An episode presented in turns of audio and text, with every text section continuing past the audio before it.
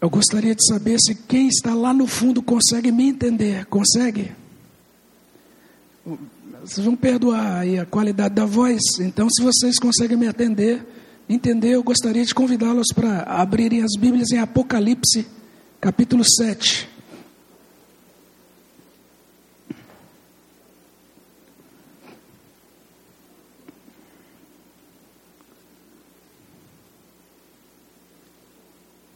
E nós vamos ler do verso 9, o, o nono versículo até o versículo 12, de 9 a 12. Apocalipse 7, de 9 a 12. Eu vou começar a leitura aqui, vocês vão ler comigo, nós vamos ler juntos. Eu vou só iniciar, depois eu vou deixar vocês lerem para eu economizar a voz. Vamos ler juntos. Depois destas coisas,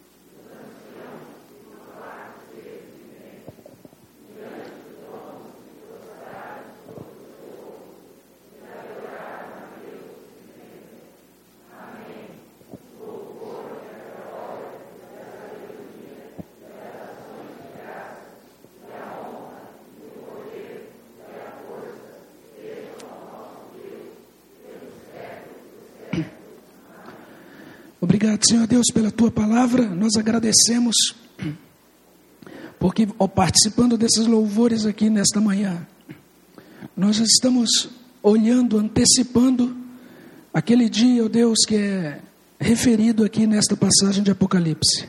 Nós podemos antecipar, Senhor, grande adoração que o Senhor permitirá que seja oferecida naquele dia final.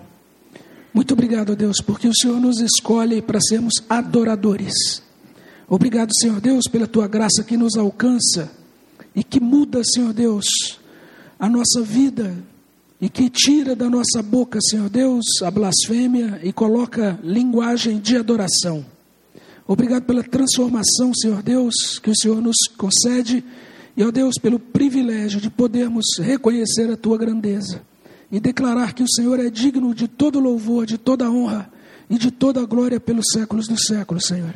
Nós te louvamos e pedimos a bênção do Senhor para esse momento de meditação na tua palavra, que o Senhor fale aos nossos corações no nome de Jesus. Amém, Senhor. O Salmo de número 92, ele diz: Bom é render graças ao Senhor e cantar louvores ao teu nome, ó Altíssimo. E a partir daí, então, ele fala sobre os atributos de Deus, anunciar de manhã a tua misericórdia, durante as noites a tua fidelidade. E em seguida, ele diz que, ó, as orações de vocês estão funcionando. E em seguida, ele diz que esta adoração e esta contemplação dos atributos de Deus, isso vai ser oferecido com instrumentos musicais. É assim que ele prossegue nesse Salmo 92, lá no verso 3, com instrumentos de dez cordas, com saltério e com a solenidade da harpa. Nós trouxemos, né, convidamos as nossas irmãs do Conjunto Adorarte para estarem conosco hoje, exatamente por causa desta convicção de que Deus deseja ser cultuado por meio da música. E essas irmãs, a primeira igreja batista, tem se destacado bastante nesse ministério de música. E aqui na nossa igreja também a gente tem orado e pedido que Deus desperte novos talentos e que Ele nos aperfeiçoe, nos anime, nos motive para adorá-lo com música. É por isso que a gente tem esse espaço aberto nessa manhã para esse culto musicado e teremos mais oportunidades. Na, daqui a duas semanas teremos um casal que estará louvando ao Senhor aqui conosco também, logo depois da, da, do encontro da fé reformada. Estamos orando também pelo mês de setembro, para que Deus também nos conceda um outro irmão que estará aqui também louvando ao Senhor. Tudo isso é porque Deus deseja ser adorado musicalmente. A gente olha para essa passagem de Apocalipse e vê isso acontecendo ali, eles entoando esse louvor, essa adoração, esse cântico de engrandecimento do nome de Deus. Algumas coisas se destacam aqui. Primeiro, um grupo unido na presença de Deus. Você percebe no verso 9, fala de uma grande multidão que ninguém podia enumerar, de todas as nações, tribos, povos e línguas. E todo esse pessoal está em pé diante do trono do Cordeiro, oferecendo então adoração. São pessoas diferentes, com origens diferentes, com configurações diferentes emocionalmente falando, pessoas que têm temperamentos diferentes, mas essas pessoas estão colocadas diante do mesmo Deus. Essa é uma das coisas que a adoração permite, que é favorecida, que é encaminhada quando nós estamos em adoração. O texto fala de um grande número desses que se colocam diante de Deus. Diz que é uma grande multidão que ninguém pode enumerar. E uma multidão cheia de diversidade. Pessoas de diversas tribos, de diversas etnias, de diversas nações. Todo esse pessoal unido diante de Deus, pessoas diferentes diante desse Deus. E isso se aplica quando a gente pensa então na igreja, a gente começa a entender que a adoração é uma das experiências mais sublimes que nos ajuda a compreender o que é igreja. Pessoas diferentes diante do mesmo Deus, pessoas de diferentes personalidades. E a igreja, então, quando ela promove esse ajuntamento de indivíduos diversos, ela se mostra como uma comunidade do Evangelho, uma comunidade de Cristo, porque Cristo acolhia os diferentes. Cristo, ele tomou a iniciativa de aproximar-se de pessoas diferentes, algumas inclusive rejeitadas pela sociedade daquele tempo, mas ele foi na direção dessas pessoas e demonstrou o amor de Deus por tipos diferentes de pessoas.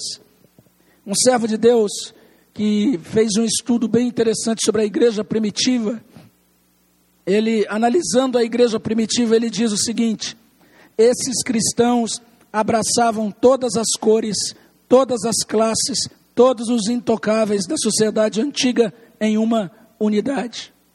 Isso mostra então que a adoração ela antecipa esse dia perfeito em que nós ofereceremos esse culto que é mostrado aqui em Apocalipse, descrevendo que a igreja ela não assume uma única cultura, ela realmente, para ser fiel ao seu mandato, ela vai ser composta de pessoas diferentes.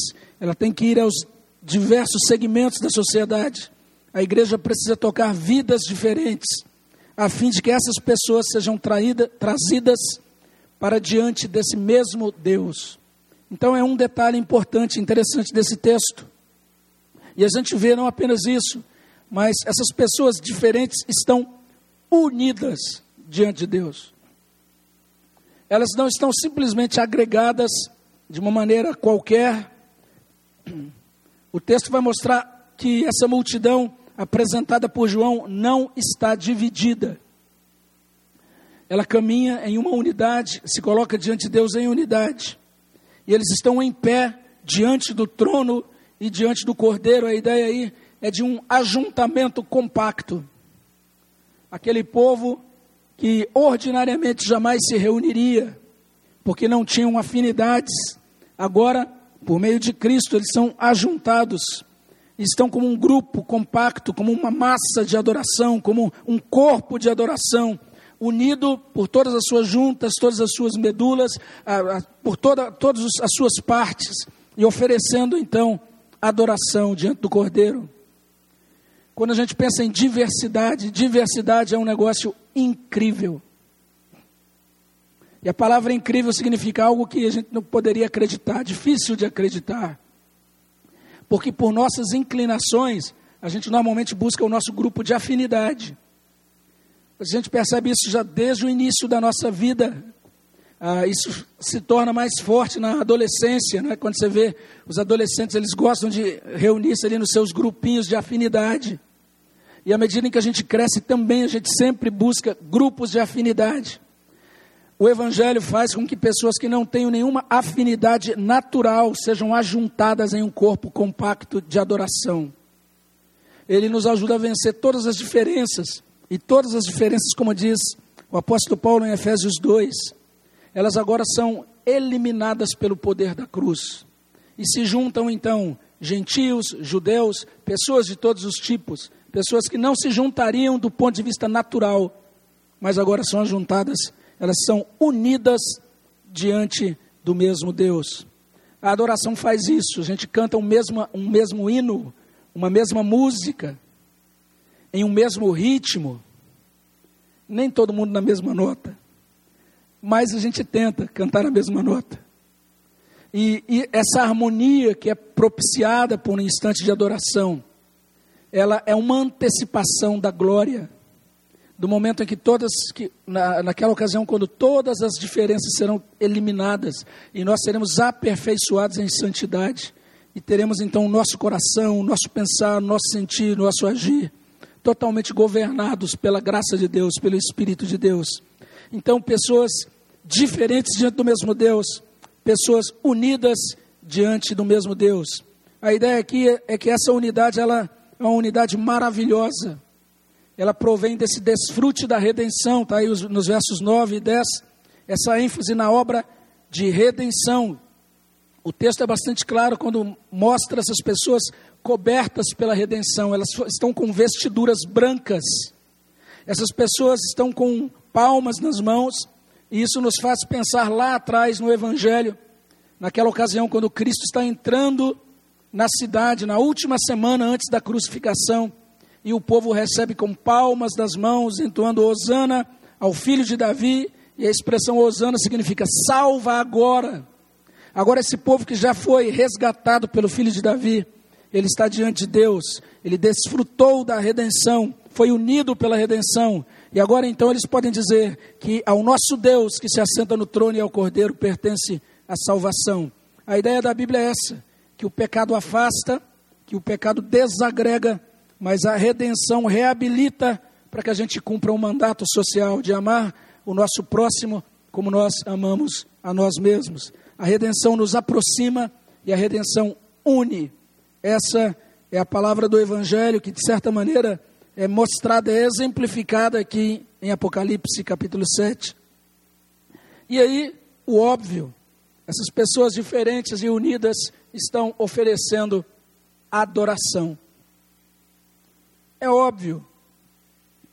E Apocalipse ele revela isso de maneira belíssima ele vai mostrar que o núcleo dessa adoração é essa celebração da salvação, como vimos aqui no verso 10. Esta adoração, ela focaliza essa majestosa beleza de Deus, os atributos de Deus aqui no verso 12. Ela antecipa a consumação. Ela adianta o céu. Ela reverbera no céu e ela agrega toda a criação, todos os seres ao louvor de Deus. É interessante que quando Paulo vai orientar a igreja de Corinto sobre culto, ele, ele, então, ali no capítulo 11 da carta de Paulo aos Coríntios, ele vai chamar a atenção para as mulheres, dando uma instrução específica para aquela cultura quanto ao uso do véu. Mas em determinado momento daquela instrução, Paulo diz assim: Olha, eu estou dando essas instruções por causa dos anjos.